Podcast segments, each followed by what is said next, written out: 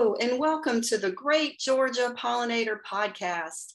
My name is Becky Griffin, and I'm your host and the coordinator for the Great Georgia Pollinator Census. Today, I am very excited to have as my guest Jenny Bailey. And Jenny comes to us from, as we would say, across the pond uh, from the UK, and I do not mean University of Kentucky, all the way from south of London. And Jenny and I got connected because we both share a passion for insect conservation. So, Jenny, I'm going to turn it over to you and allow you a minute or two to introduce yourself and talk about how you got involved in this very important cause. Good morning. Good morning. Oh, thank you so much, Becky, and thank you for what a lovely introduction as well. It's um, it's really great to be here and to join you guys. So, so thank you for this opportunity. Um, yes, we got talking, didn't we? Um, and we found out that we had a very common um, common interest and love and respect, really, for uh, for pollinators.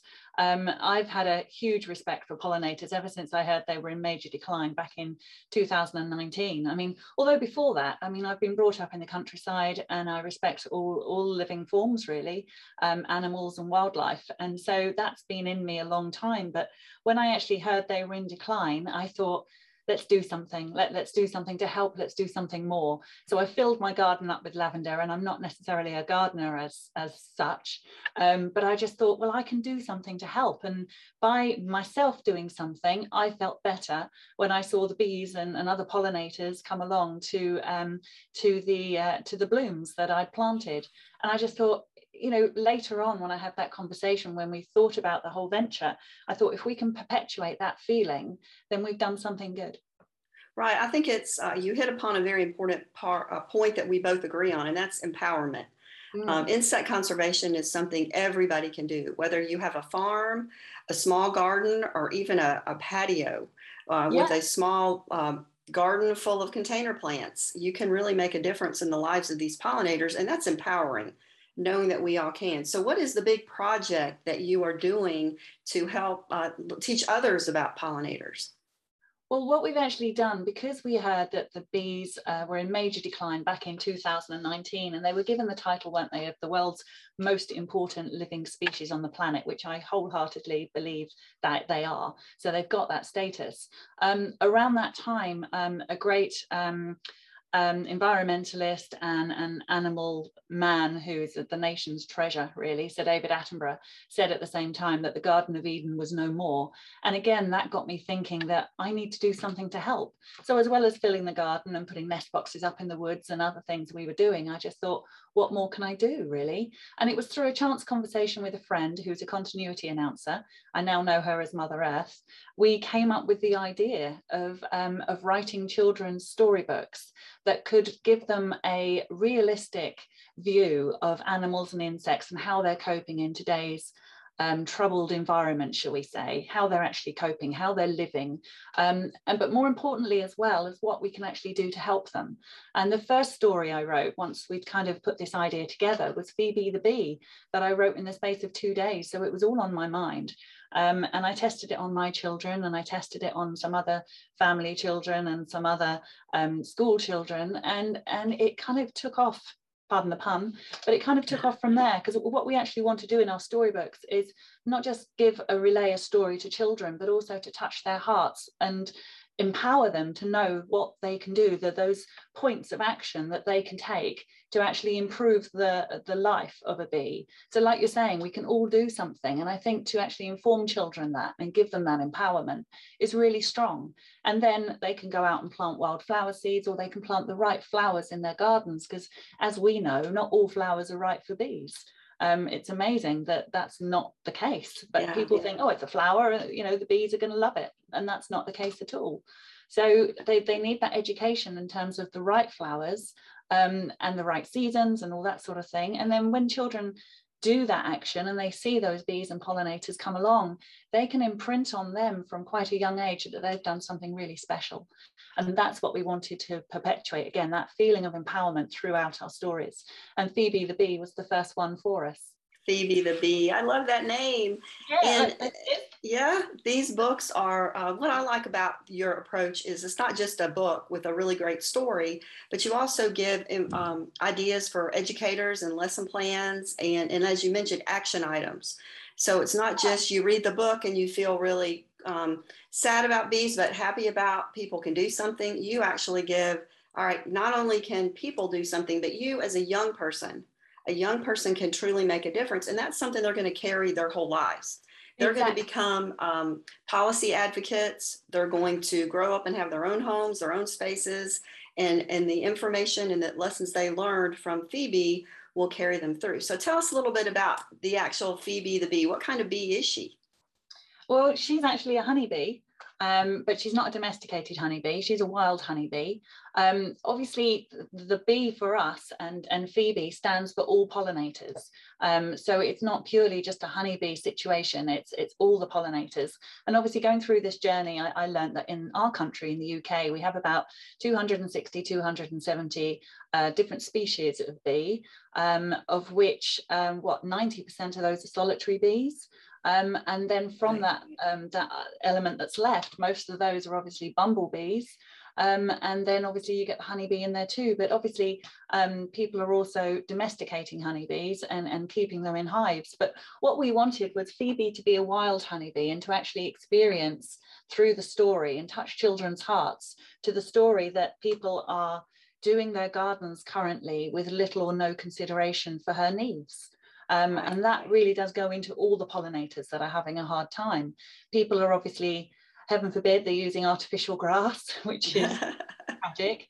Um, they're not letting their lawns grow very well, um, and, and they're not letting those wildflowers that are naturally there bloom. Um, that's why we made Phoebe's favourite flower actually a dandelion, because dandelions over here and I don't know if it's the same as you guys, but they're termed as weeds over here. And, you know, there's weed killer out to get them. And we're right. saying no, because a dandelion is so important, as you know, it's the first food for bees and pollinators um, in the new season.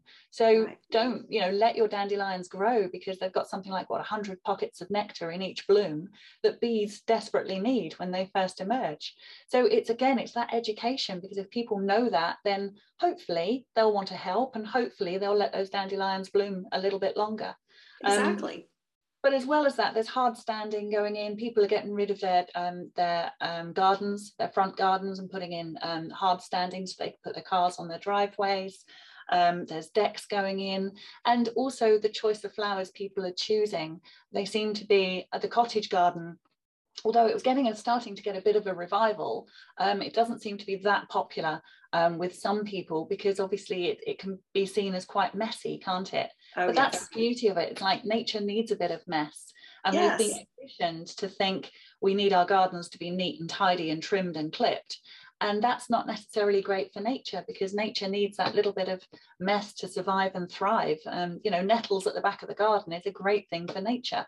So right. we need to be more considerate really for yes. nature needs. We really do because you know we're a part of that, but we've kind of disconnected from it in a way and we're like in our houses and they're out you know the nature and the wild is out there but we need to really have more consideration for it and let it thrive because if if it thrives then we're going to thrive too. Exactly and we have some of the same problems over here. We have homeowner associations and those are um, sort of governing bodies of subdivisions of houses and they like to see lawns yeah. that are weed free they like to see trees that maybe aren't native um, that have no value to pollinators but that is changing and we're getting a little bit more of the wild in there um, so cottage gardens are something that over here we think when we think of England, we think of beautiful cottage gardens. Um, so you're saying that um, they are getting maybe starting to come back a little of that wild cottagey feel starting to come back. Well, that's great. Definitely. I mean, in the UK as well. I mean, the cottage garden is, is, is having a bit of a revival, which is great, and more so, we, we need to see that in in everyday um, gardens, most definitely. Um, but also, the pollinators have had such a bad time over here because we've lost what 97% of our wildflower meadows. So we've we've got a certain amount of forage that we need to put back really for the pollinators, so they can um, so they can do okay really. And we're right. looking at things like um, green corridors. Um, a lot of the um, wildlife trusts and the, the, the campaign organisations, the welfare organisations for wildlife is, is looking at green corridors and how they can um, link the countryside to, to people's gardens, to the cities and, and green up, I think really is, is kind of what's going on at the moment, which is really encouraging. Oh yeah, we have um, cor- pollinator corridors is kind of how we're and, and the Great Georgia Pollinator Census, one of the goals is to create these pocket gardens that will connect so that hopefully in Georgia, especially, we have monarch migration through our state. And we would like to have, um, you know, make sure they have nutrition all the way down the state. Another thing you mentioned that will be uh, of news to people in the United States is um, honeybees. So in the United States, honeybees are not native we have documentation that they were brought over in the 1600s from Europe. The okay. Native Americans called them the white man's fly. But uh, I know in uh, where you live, they are native, but you made a good distinction domesticated and undomesticated. So, talk a little bit about that if you don't mind. Yeah, well, I mean, people they, they love to keep bees, and obviously they're keeping the bees, or some hobbyists are out there keeping bees, and there's amazing beekeepers that are out there looking after their bees and doing amazingly well as well. But obviously, it's it's that um, that's the honey, isn't it, that they're after, um, and there's a commercial aspect there as well.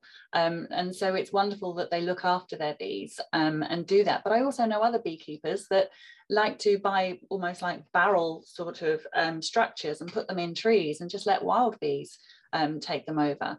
Um, and there's honey there, but the honey is obviously kept in there and, and it's all for the wild bees. So yeah, that it's it's another thing. There is a distinction, and and there is a lot of people that seem to think, right, let's help the bees, let's help the bees, let's go and help um, the the honeybees and let's let's all become beekeepers but that's not necessarily what we need right now because the honeybee in its domestic state is doing absolutely fine. I mean it's, it's almost a case in point that uh, london i don't think can take any more hives because there's so many bees on the rooftops in london which is which is great in some respects but if it starts in um, in um, impeding if you like on the um, on the native bees forage then there's going to be um, a situation where there's going to be um, competition for the nectar and the pollen that's out there. And we don't want that. We want right. them all to be able to survive and thrive together. So I think we've got to be very aware um, in terms of how many bees are, are there and how many how much forage there is for them. And so I think that's what's going on at the moment. A lot of people are saying more forage. This is what we need. We need those meadows back. We really right. do. And we need um, farmers and landowners to maybe provide some of the strips um, along along the fields and, and where the hedges are um, to actually be those um, wildlife corridors that you were talking about um, and to encourage lots of wildlife there. But the, if it starts really with putting the wildflowers back in those um, back in those strips to entice the, the pollinators. And I, that's why again we started with Phoebe the bee because it's like if you get the bee right, other things are going to come through.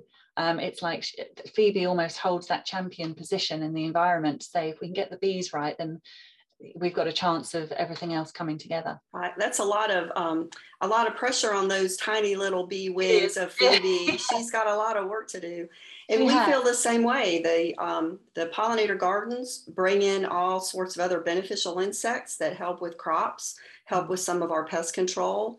Um, and they bring in the different kinds of bees. As, as we talked about, um, honeybees are just one of the big pollination picture and, and some smaller bees are better at pollinating smaller flowers and bees that have um, pollen gathering apparatus on the underside of their abdomen are really good for pollinating certain kinds of flowers. So we need all these kinds of bees. So right. it's very interesting. And something that you mentioned that on our last conversation that I looked up is something you said a moment ago London is full of honeybees.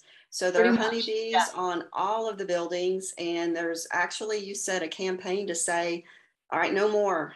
Uh, we we don't have enough food for them in the city of London, so it's, it's mostly a symbol. Yes. I don't know if there's a campaign as such, but it's a consideration before anyone puts more um, bees on the top of roofs in London and the surrounding area. They've really got to consider what's there currently um, and and what is enough in terms of um, is there enough forage for the bees that are currently there. Um, so yes, we, we need wildflowers everywhere, let's face it. Those green corridors are going to help, but we need a sustained program to really wild up and, and put more wildflowers and more forage um, in our in our fields and in our parks. Um, I mean, going back to the parks that we have over here, it's we, we there's a battle going on here as well in the respect that everybody wants that neat and clipped and, and grass cut down and and and what the councils are trying to do across the land is kind of say well let's develop this area for the pollinators and and for the children to play in the meadow sort of thing and and let's keep this area clipped for for for a kick around you know for the right. children to bring along a ball and they can kick it around but it, it's like the parks of which we have some amazing beautiful parks we need to again be more considerate um, because they need to work for wildlife as well as for us. We share them and it's it's the environment that we both we both need. Um, and let heaven forbid we, we, we know how much now we need our parks um, from having um, you know reduced access to going outside when covid was what was um, at its height here. Everybody wanted to go and find a green space and and use that hour of recovery really to be in a green space and to be in nature.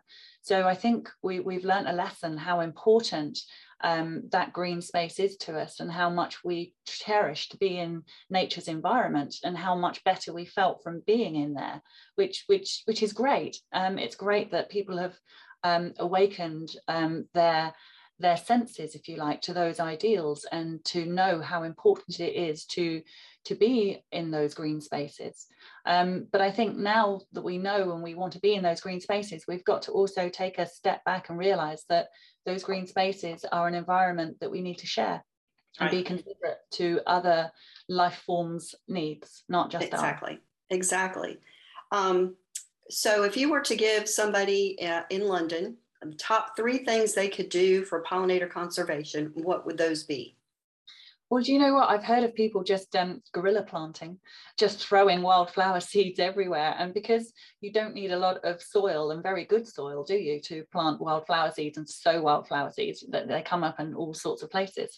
Um, I've heard of some amazing campaigns where you get the trees growing um, on the um, on the pavements, um, and people have been scattering wildflower seeds around the bases of the trees, and those have been coming up. The councils have been getting into um, allowing some of the roundabouts and the green areas on the roundabouts and the road verges to grow um, and also put wildflower seeds in those as well. Um, the schools can get involved by putting a, a little mini uh, meadow patch together and some of their field can be um, handed over to the wild and they can obviously watch it and see what develops in it.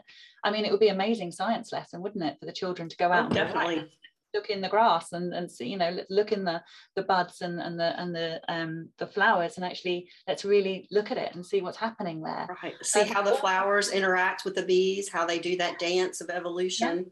Yeah. yeah so you are all about planting habitat. That's what I'm hearing from you. So, let's increase our habitat. Yeah, so, increasing habitat, increasing forage, most definitely. Yeah. Right. So we are definitely on the same page, and it is wonderful to to speak with you and hear what things are going on over there. They're very similar to what's going on over here, and it's really encouraging and heartening to know that there are people all across the world who really are on the same page and working together because this is a global issue. I agree. So, um, yeah one of the things before I let you go, I want to thank you again for your time today. It's been a joy, and I know that you and I are are going to be keeping in touch with what each other's doing. And uh, I will have some information on how people can get in touch with you on the podcast notes. Um, so they can if they're interested in learning more about Phoebe and what's going on over in the UK. But before I let you go, I always have to ask all my guests to name their favorite insect and why. So now, Jenny Bailey, what is your favorite insect and why? That's a hard question. It's a really hard question. I thought about that when you when you sent the details through, and I was like, my favorite insect. I'm very. It's it's hard for me to come up with a favorite of anything sometimes, but I guess I do really love watching um, leafcutter bees mm-hmm. that we have mm-hmm. over here. When especially when we have the bee hotels, um, which you can obviously make and put up in your garden as well. Another way to interact with with how they're coping and, and giving them that dwelling um, to raise the next brood, as it were. Um, I love the fact that you know some plants you start, suddenly start seeing perfectly, absolutely perfectly round holes cut out in the leaves, and then you go and look in the tubes, and there they all are, and they're perfectly um, arranged. And I, I just think that's lovely because it's happening in, in front of your eyes, and it it's it's incredible to witness. And it um, is amazing how she's exactly cutting out what she needs and carrying it and putting it to make that nest waterproof exactly i mean it's just crazy how how that yeah. all works together so yeah. I, I, understand i understand why that would be a favorite for you but i also yeah. understand it's hard to pick and it depends on the day and what you've just seen in the garden that's right, and it wasn't necessarily your favorite was it? It was your favorite insect. I mean, I love ladybirds, I love butterflies. The oh, colours yeah. of butterflies are amazing. But um, can I can I just say before we go um, that the venture with Phoebe the bee and Spike the hedgehog and all the other um, stories that we've actually written, um, it's not purely a me thing. It, I, I'm the author, but I brought together a composer, an illustrator, a story editor who's a primary school teacher, um, and also obviously Mother Earth who narrates our stories. So each book comes with a CD or downloadable files. Um, it has a colouring in picture in there. It has the conservation message in there. Um, it's it's not just purely a book. There's, there's lots more, and there's obviously the CDs in the back as well. Um, so for a child from the ages of three to ten, there's there's lots of activities to keep them um, enriched in learning all about the life form that you know is the topic, which obviously is Phoebe the bee and her story. Um, there's also a whole page of fun facts. I mean, when we tell children that bees have five eyes, they're, they're just blown away by that. They're amazed. They right. really are. And the, and the properties of honey that we go into as well, because I think children really need that connection between um, pollination service that bees obviously provide and obviously the other pollinators provide as well and then what appears on their on their food plate. You know there's got to be that connection. So we also go out to schools and do story workshops and that kind of thing.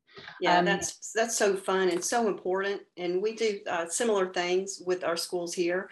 And i'm with you when that that moment when a child makes that connection or sees that bee and looks at their tarsal claw or the wings or the pollen on their face yeah. and they they literally gasp um, yes. and that to me is it that's why you do what you do because we are working together to have a generation who will make a continue our our work and continue like, our work absolutely it's like an unstoppable wave of enthusiasm for change it is at the moment and and we're all part of this team which is you know believing that you know and and hoping that we can we can turn this around. We can we can reach out to people. We can get them to see the wonders of nature and connect them with nature which i think once someone's connected with nature i don't think they'll ever turn away from because there is so much to learn so much to see so much to witness.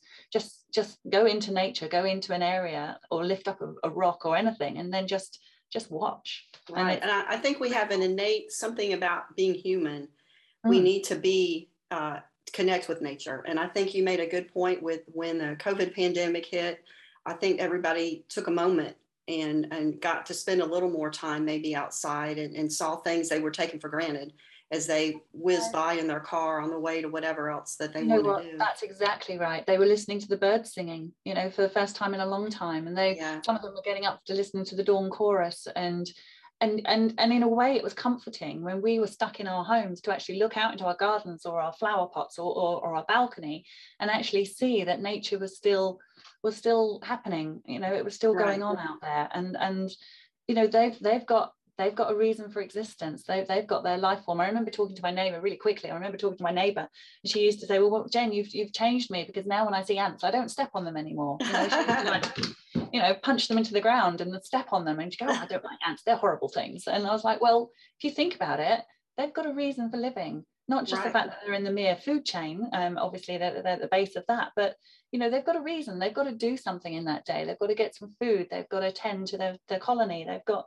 you know they've got lots to do and and it's it's not right for us just to go and stamp on them or get the mm-hmm. get the ant powder out and just stamp them out because they're in our garden and they're being a nuisance that they're, they're not being a nuisance and let's just watch them and see what happens right. and and now she actually she's changed her mind completely. Well, there you go. So you're doing your job. yeah, and I've heard it being said that um, we nature doesn't need us, but we need nature. So I think we uh, approaching it that way and being respectful is extremely important. And I will tell you, Jenny Bailey, I am glad to be on the same team as you are in this. Oh, we're uh, waving the flag.